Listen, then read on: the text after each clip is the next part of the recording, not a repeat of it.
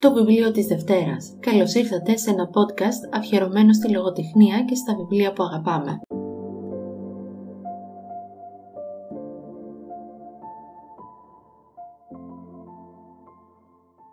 Γεια σας, είμαι η Αναστασία Τσουκαλά και κάθε Δευτέρα σας μιλώ για το βιβλίο που διάβασα και ξεχώρισα. Φτάνοντας την τελευταία εβδομάδα του χρόνου, σκέφτηκα πώ θα ήθελα να σας παρουσιάσω τα βιβλία που ξεχώρισα το 2021, μια χρονιά που την περάσαμε στο σπίτι και βρήκαμε την ευκαιρία να ασχοληθούμε με κάτι που αγαπάμε πολύ. Και τι είναι αυτό, τα βιβλία φυσικά. Το βιβλίο που έκανε ποδαρικό το 2021 ήταν η κληρονόμη της γης του Ιδελφόνσο Φαλκόνες. Έχοντας διαβάσει και παρακολουθήσει στο Netflix τη σειρά «Η Παναγιά της Θάλασσας», ένα βιβλίο που είχε κερδίσει πολλά βραβεία και αγαπήθηκε από τον αγνωστικό κοινό, προχώρησα στο επόμενο θέλοντας να δω την πορεία των ηρώων. Τα γεγονότα εκτελήσονται στη Μεσαιωνική Βαρκελόνη και ο συγγραφέας επηρεασμένος από τους πολέμους, το εμπόριο, τη δουλεία, χτίζει ένα μυθιστόρημα στηριζόμενο στις κοινωνικές και οικονομικές διαφορές, τις αδικίες. Ένα ιστορικό μυθιστόρημα που δεν θα αφήσει κάποιον ασυγκίνητο. Από τις εκδόσεις Πατάκη. Επόμενο πολυσέλιδο βιβλίο που ξεχώρισα ήταν το δίτομο του Hans Fallander «Λύκος ανάμεσα στους λύκους». Ένα μυθιστόρημα που ο Φάλαντα ξεκίνησε να γράφει το 1936 και εξέδωσε το 1938 επί του ναζιστικού καθεστώτος.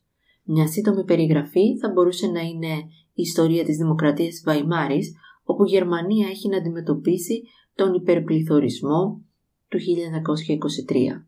Η φτώχεια και η αποσύνδεση της κοινωνίας φωτογραφίζεται στο πολυσέλιδο αυτό μυθιστόρημα. Πολλοί χαρακτήρες που γνωρίζει ο αναγνώστης, κύριοι και δευτερεύοντες, που ο Φάλαντας εστίνει σάξια. Ένας προσεκτικός αναγνώστης θα μπορούσε να βρει στους ήρωές του τον ίδιο τον Φάλαντα, έναν άνθρωπο φτωχό, αλκοολικό, επιρρεπής στα ναρκωτικά, έχοντας δοκιμάσει πολλά επαγγέλματα, παραμένει όμως όσο μπορεί με αρκετή προσπάθεια τίμιος και αξιοπρεπής. Συνειρμικά θα συνεχίσω με τον Γιώσεφ Ρότ, καθώς έχοντας διαβάσει το έργο του Φάλαντα και συγκεκριμένα τον Πότη, δεν θα μπορούσα να μην προχωρήσω σε συσχετισμούς. Πριν από λίγες μέρες ολοκλήρωσα τον θρύλο του Αγίου Πότη από τις εκδόσεις Άγρα και ο ήρωας του Ροτ, ο Ανδρέας μου θύμισε τον Πότη του Φάλαντα. Ο Ανδρέας ένας άστεγος, αλκοολικός πλην έντιμος ήρωας, παρασύρεται από τα πάθη του, από τις καθημερινές απολαύσεις της ζωής. Επιμένει να μην σωθεί ακόμα και όταν μες στις παρεστήσεις που του προκαλεί η μέθη περνά ένα κοριτσάκι για την Αγία Τερέζα. Και έπειτα θα προσθέσω στα αγαπημένα μου βιβλία και το «Ο Σταθμάρχης» Φαλμεράιαρ που ήταν το έργο αυτό που με σύστησε σχετικά καθυστερημένα στον Ροτ. Μια ιστορία αγάπης, ενάδοξο τέλος, είναι το α και το ω της νουβέλας αυτής. Ο έρωτας στο Ροτ δεν γνωρίζει κανόνες και συμβάσεις. Γραφή απλή, λιτή, αυτιασίδωτη που δεν αφήνει κανέναν αναγνώστη ανεντυπωσίαστο.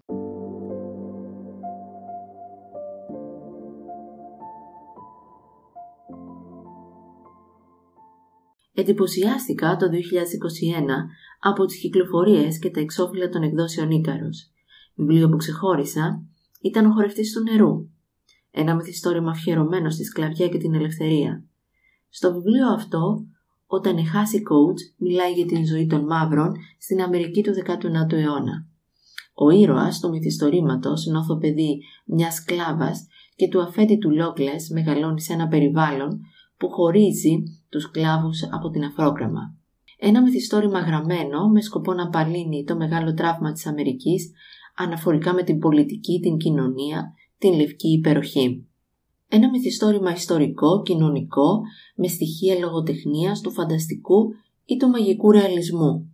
Το επόμενο βιβλίο ανήκει στην Μαρία Λούκα, μια γυναίκα που λογείται. Είναι η νουβέλα αυτή που φωτογραφίζει το μεγάλο πρόβλημα των καιρών μας, την κακοποίηση των γυναικών.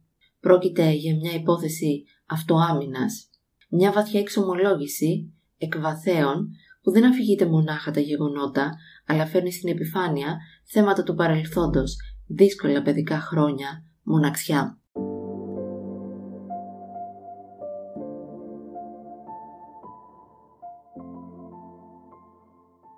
Είμαι η Αναστασία Τσουκαλά και μέχρι το επόμενο βιβλίο της Δευτέρας ακούστε τα 6 από τα 12 βιβλία που ξεχώρισα. Ραντεβού τη νέα χρονιά με τα επόμενα.